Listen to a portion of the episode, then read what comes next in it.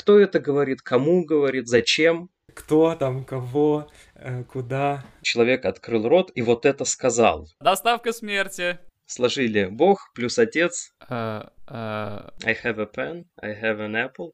А можно по-русски? Были очищаемы в отношении ног.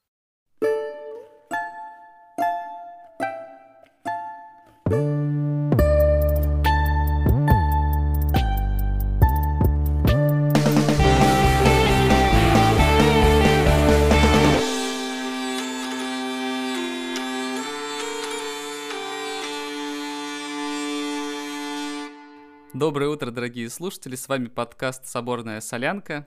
Меня зовут Илья. Со мной на связи а, мой постоянный компаньон Алексей. Здравствуй. Привет. А также с нами сегодня гость, а, филолог, классик. Это означает, что он изучает классические языки. Это означает латынь, древнегреческий. Привет, Петя. Хайрате Офилой. Пентежник. Мы пригласили Петю э, не только потому, что он классный и он наш друг, но и э, потому, что мы сегодня хотели поговорить о таком прекрасном деле, которое затевается и, и уже дает свои плоды довольно давно, да, э, как переводческая группа богослужений, да, богослужебных текстов.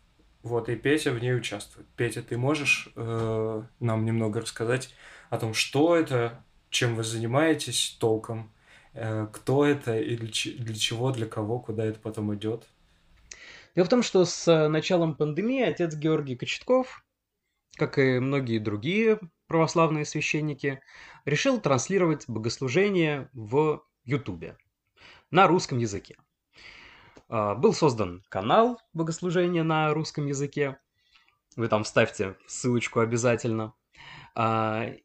Но оказалось, что многие тексты гимнографические а, либо нуждаются в правке, потому что переводились пока не для публикации, либо э, вообще не существуют. Это касается изменяемых частей богослужения, вот тех, что зависят от календаря. Это материал воскресного актоиха, э, Минеи, Триоди цветной, вот мы переводили цветную триодь, тропари, кондаки, стихиры, экзопостиларии и так далее. Есть еще прокимны, но это э, в основном цитаты из псалмов, так что их нам переводить почти что не надо. И вот мы готовим каждую неделю воскресные службы. То есть в основном это вечерние и утренние, потому что там больше всего а, изменяемых частей. Переводим мы с отцом Георгием и замечательными преподавателями Свято-Филаретовского института, с Зоей Михайловной Дашевской, заместителем декана Богословского факультета и преподавателем литургики, Яной Руслановной Пантуевой, преподавателем русского языка и культуры речи, и Светланой Олеговной Чукавиной, которая преподает церковное пение и чтение, богослужебный устав э, православной церкви и христианское музыкальное искусство. Вот мне выпала большая честь и удовольствие с ними работать. Здорово, спасибо. Получается, вы переводите с двух языков, да, фактически, с церковно-славянского и с, э, с древнегреческого, да? Ну, мы переводим с древнегреческого с оглядкой на церковно-славянский. А, ну вот у нас были, конечно, такие тексты, которые существуют только по-славянски. Э, это служба всем русским святым, и это оказалось на самом деле самое сложное, потому что по, по древнегречески ты, по крайней мере, ну, смотришь и видишь, что ага, вот это на церковнославянский переводится так-то, а на русский так-то. Иногда вообще текст может практически идентичный получаться, как стихира, да, «Воскресение Твое, Христе спаси». ангелы поют mm-hmm. на небесех. Ну что тут переводить? Чуть-чуть э, морфологию только подправить, то есть окончание, да, там вместо не, на небесех поставить на небесах. А, ну, если, если получается по-разному, то получается по-разному. А переводить с церковнославянского, особенно если это текст, написанный э, уже в эпоху, когда, когда это можно было писать по-русски, положа руку на сердце, да, когда, в принципе, русский язык развил такие мощности, чтобы выражать все эти богословские смыслы, уже был синодальный перевод Библии, уже была поэзия да, XIX века, в которой разные духовные темы поднимались, можно было говорить по-русски о Боге, да, еще, наверное, с Державина в сердечной простоте беседовать о Боге. Вот, но авторы как бы специально выбирали... Да, я не имею про... ничего против, э, например, Афанасия Сахарова, который был одним из главных составителей этой службы. Но, скажем так, авторы выбирали какие-то пути выражения заведомо невозможные в русском языке. Да, они думали по-русски, вот, и пытались сказать, ну, как бы по-русски, но так, чтобы было не по-русски. А, знаешь, я вот э, пел в церковном хоре несколько лет. А, именно в эти э, годы, наверное, у меня была самая развитая дикция. Связано это с тем, что на каждой службе мы пропевали какое-то невероятно огромное количество различных стихир. Э, и действительно, там на самом деле до смысла, в общем-то, дела уже никому не было, лишь бы вот хоть как-то это успеть пропеть. А вот вы сейчас действительно готовите каждую неделю э, вот весь этот корпус э, стихир, там, с воскресных, там, святым. Да, но у нас есть какой-то какой-то объем, например, отец Георгий говорит, что вот на Господи взываю, должно быть как минимум три стихира и так далее.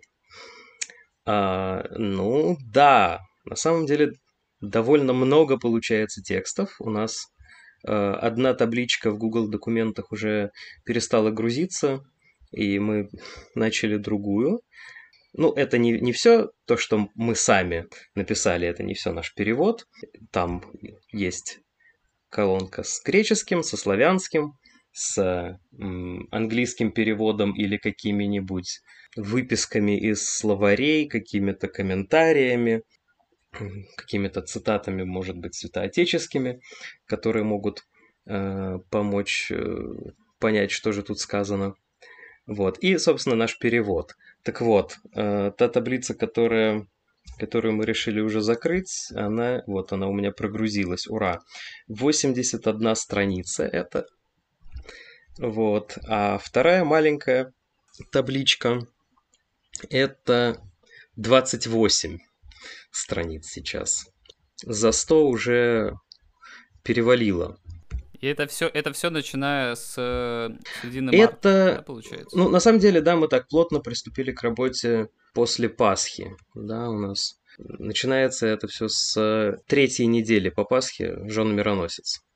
Да, конечно, объемы впечатляют. Если я правильно понимаю, э, если вы сейчас продолжите вот в том же духе, то к следующей Пасхе у Русской Православной Церкви э, будет такой, ну, по крайней мере, костяк переводов э, основных изменяемых частей богослужения, правильно? Э, ну, во-первых, уже много чего переведено не только нами.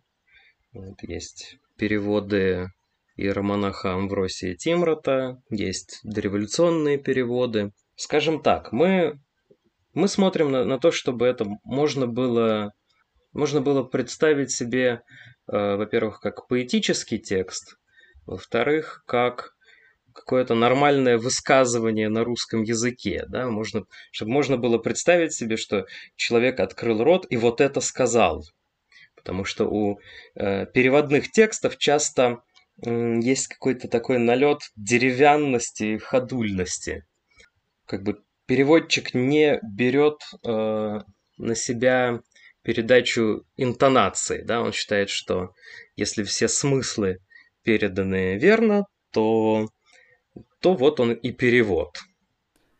Я так понимаю, э, это получается чисто обмен информацией в таком случае, э, а никакое не общение. Ну да, собственно, чтобы это звучало как высказывание, нужно в первую очередь понимать, кто это говорит, кому говорит, зачем.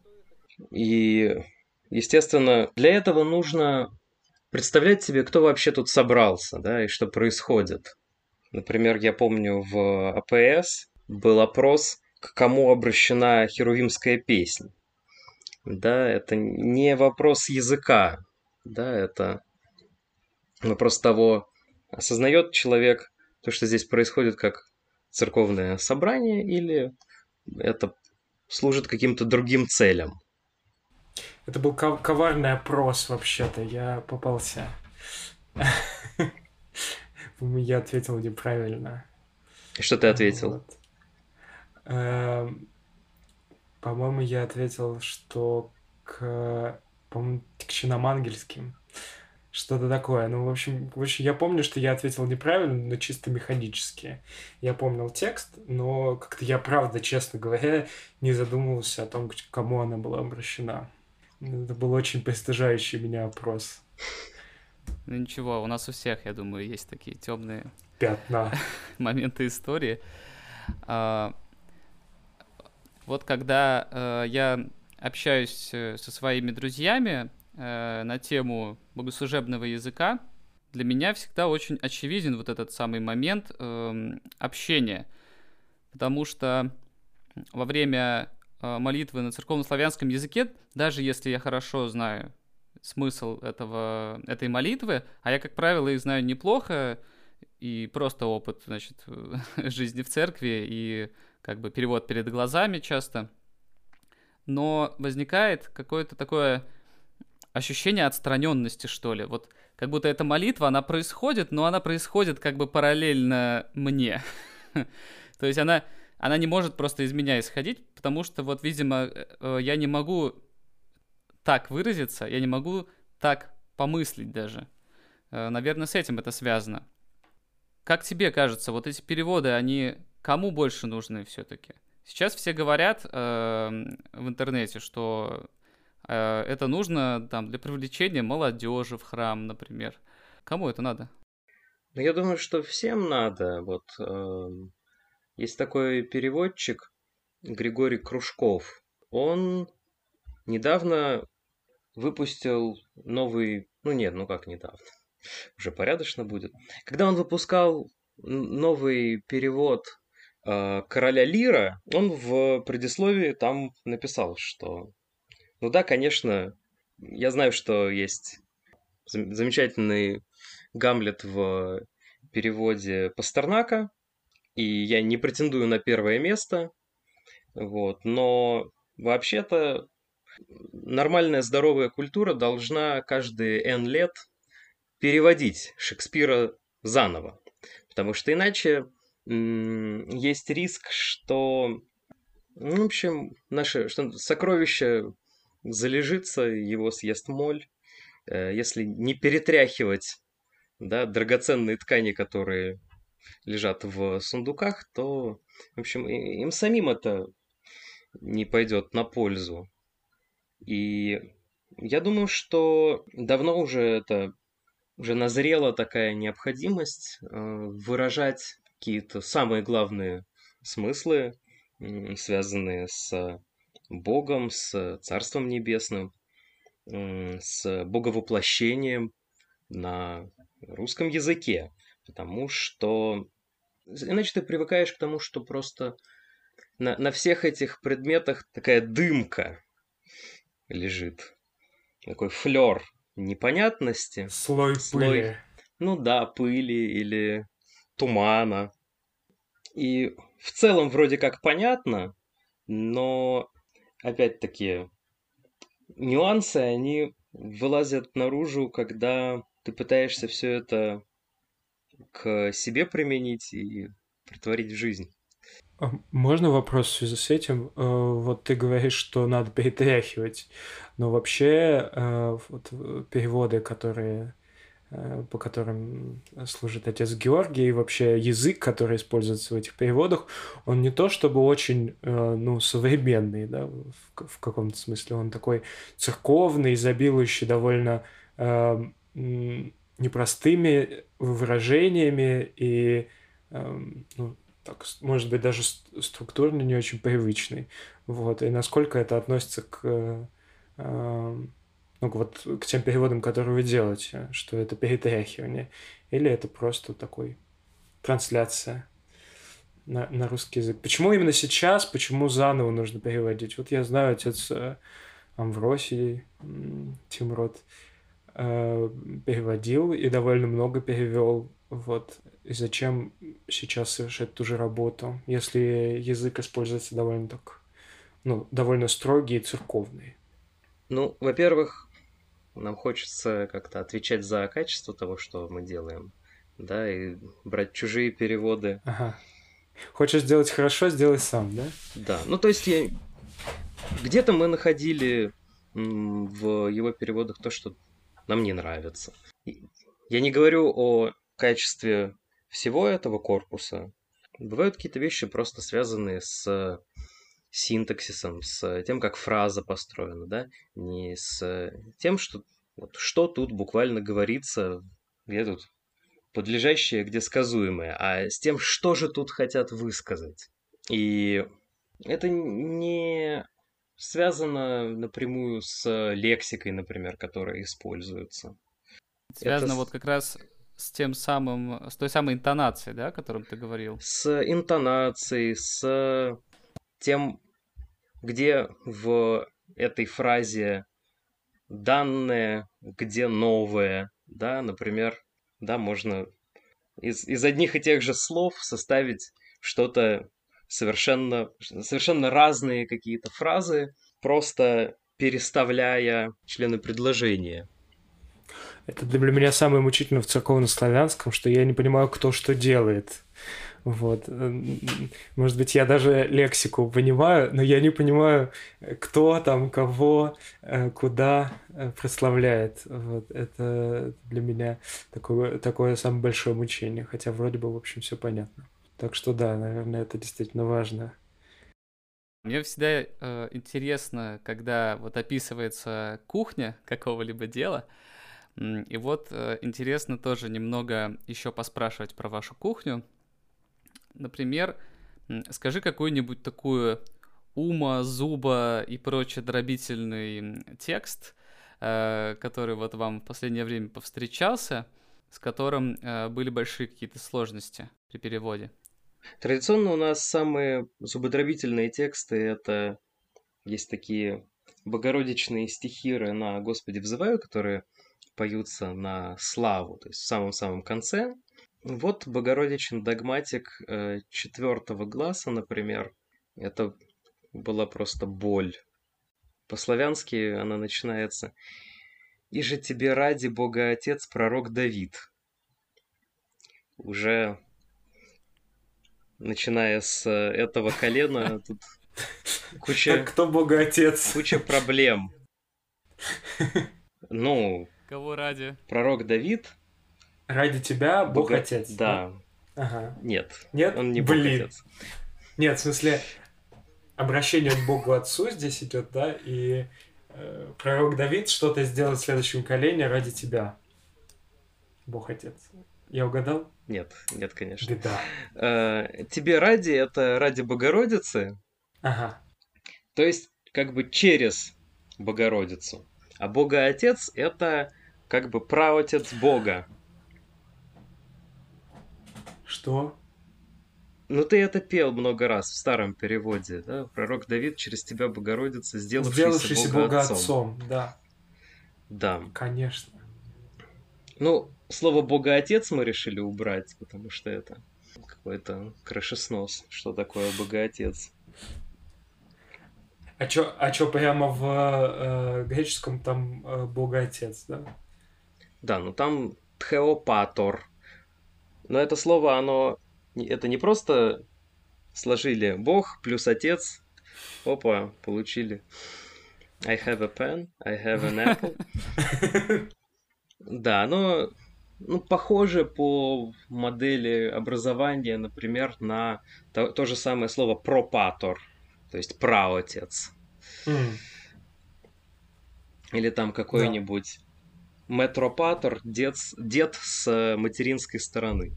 Ну, то есть, как бы отец матери, да? Дед материнской стороны. С ага. материнской стороны. Понятно. Вот. А, да, но там самое, самое, самое страшное было, конечно, это м- тябо матерь ходатайцу живота показа. Вот. Что такое ходатайца живота? Тут такое интересное греческое есть слово проксенос.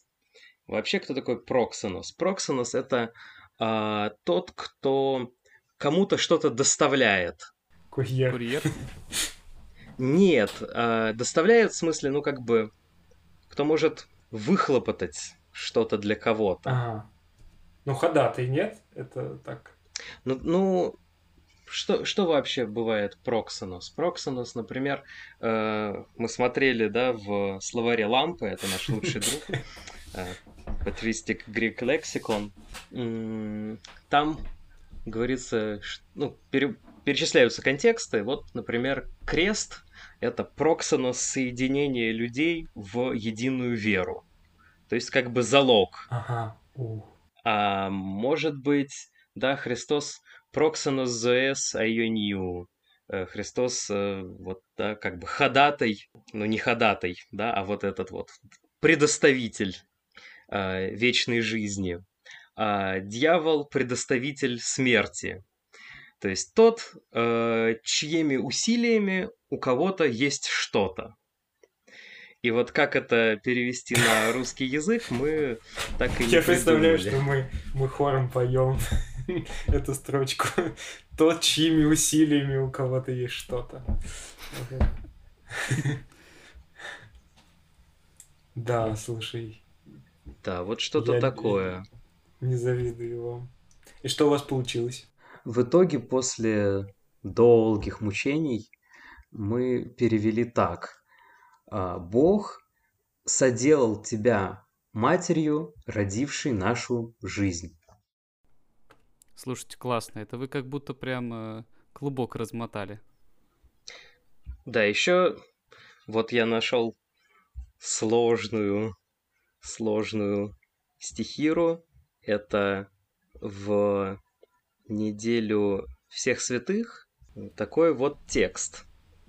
Я для простоты цитирую по-славянски и вот как это, как это передать по-русски духовные витии, ученицы Спасовы, духу органи, бывшей верою.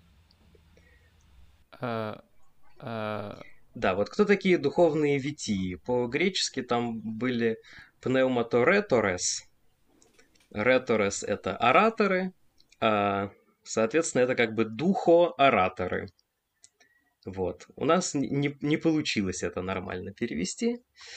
Вот. А насчет органов, да, что такое органы по церковнославянски и, соответственно, э, органа по-гречески? Это вообще музыкальные инструменты. Да, мы, конечно, намучились с этим, потому что, ну, не скажешь же музыкальные инструменты в богослужебном таком регистре и стиле. Пришлось как-то изворачиваться, и мы придумали... Выбирать один? Э, мы хотели выбрать один. Думали, что же, что же, какой же это может быть музыкальный инструмент. Лира. Ну, как-то странно. Орган совершенно невозможно. Да, если оставить то же самое слово, никак его не переводя, то это получится как такой ложный друг переводчика. Мы решили поставить там слово струны. Вот. Слушайте, это здорово. Я, ты одобряешь? Я одобряю. Мне кажется, это это то, что обобщает очень большое количество инструментов, которые использовались при пении как раз псалмов, например, в древности. Да, небольшая дискриминация духовиков присутствует, но, я думаю, это не страшно. В конце концов, когда ты играешь на духовом инструменте, сам ты петь не можешь. Да, но зато в других текстах, посвященных э, отцам Первого Вселенского собора, есть трубы духа, таинственные трубы духа. Мои любимые таинственные трубы духа. Мне так нравится, как это звучит. Ничего не могу с собой поделать. Не, ну когда речь идет все-таки о, о духе, логично использовать духовые инструменты, как то, что выдувает этот звук. Как Христос дунул на учеников, как мы помним, сказал, примите Духа Святого. А все-таки что с э, духоораторами в результате случилось? Пока там... Я просто не буду говорить. Сами послушайте. Может быть, к следующему разу мы что-нибудь придумаем. К следующей неделе всех святых. Да, следите за обновлениями в группе православное богослужение на русском языке, и вы узнаете, как эти переводчики перевели эти слова. А, еще а, во время огромного количества дискуссий о богослужебном языке, где, значит, в ход идут а, все камни, которые лежат под рукой, а, не раз можно услышать о том, что а, церковнославянский — это тоже перевод, и как и любой перевод, он несовершенен, и там есть какие-то ошибки. А, мог бы ты привести вот какой-нибудь такой яркий пример, а, когда при переводе на русский язык вы столкнулись в церковнославянском аналоге с какой-то очень грубой ошибкой, которую пришлось исправлять? Да, ну это, наверное, текст, с которого вообще мое вхождение в тему богослужебных переводов началось. Собственно, это то, что мы с тобой раскладывали, да, на музыку Львовского. Это песнопение из э, чина омовения ног Великого Четверга «Союзом любви», как я Да, понимаю. «Союзом любви связуеми апостоли». И там по-гречески стоит глагол в пассиве, то есть они не очищали свои ноги, как это получается по-славянски, а были очищаемы в отношении ног. То есть были омываемы в отношении ног. Это, А можно по-русски? да, это такая странная греческая конструкция, когда можно поставить какую-то, ну, например, я не знаю что, имя, да, э, слово имя, да, по имени то онома, он был такой-то, или там, он был отрезан в отношении головы. Вот, и голова будет в винительном падеже. Буквально он был Вообще отрезан, он был отрезан голову. Вот. Они были очищаемы ноги. Вот. И понятное дело, что где тонко там рвется, вот, и когда-то славянские переводчики наши этого не поняли.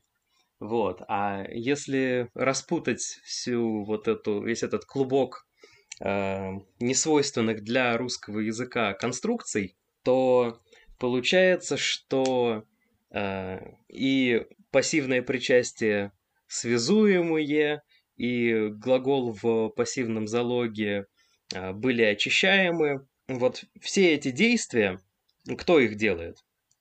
Христос. То есть получается, что он сам связывает апостолов союзом любви вот этим вот э, омовением их ног.